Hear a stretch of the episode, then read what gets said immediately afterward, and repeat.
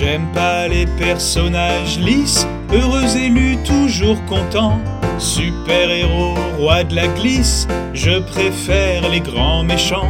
J'ai beau être fan des happy end, quand le méchant perd enfin, je ne ressens aucune haine, j'ai envie de lui prendre la main. Une fois que le gentil se barre, avec la fille et que tout est fini, j'emmène le méchant au comptoir afin qu'il me fasse son récit. Raconte-moi ta vie de péché, dis-moi où ça a foiré. T'inquiète pas, ça va aller. Dieu dit qu'il faut pardonner.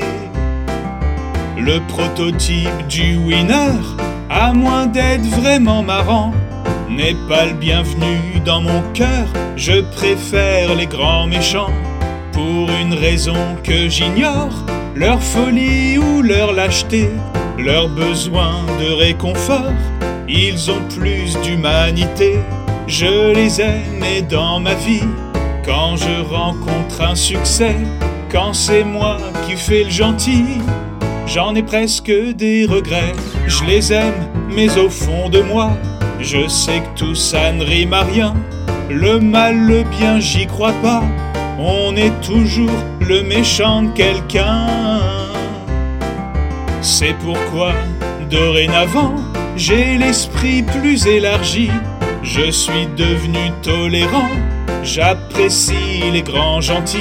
Ces pauvres gens n'ont rien fait qui soit si répréhensible.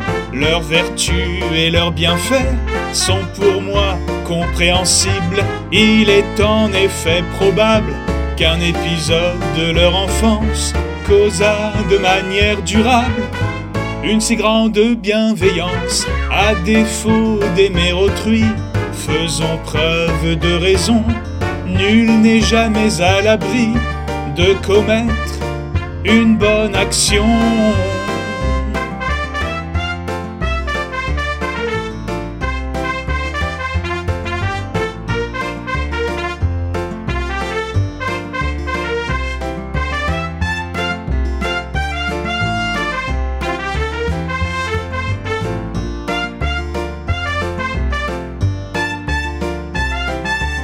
À défaut d'aimer autrui, faisons preuve de raison.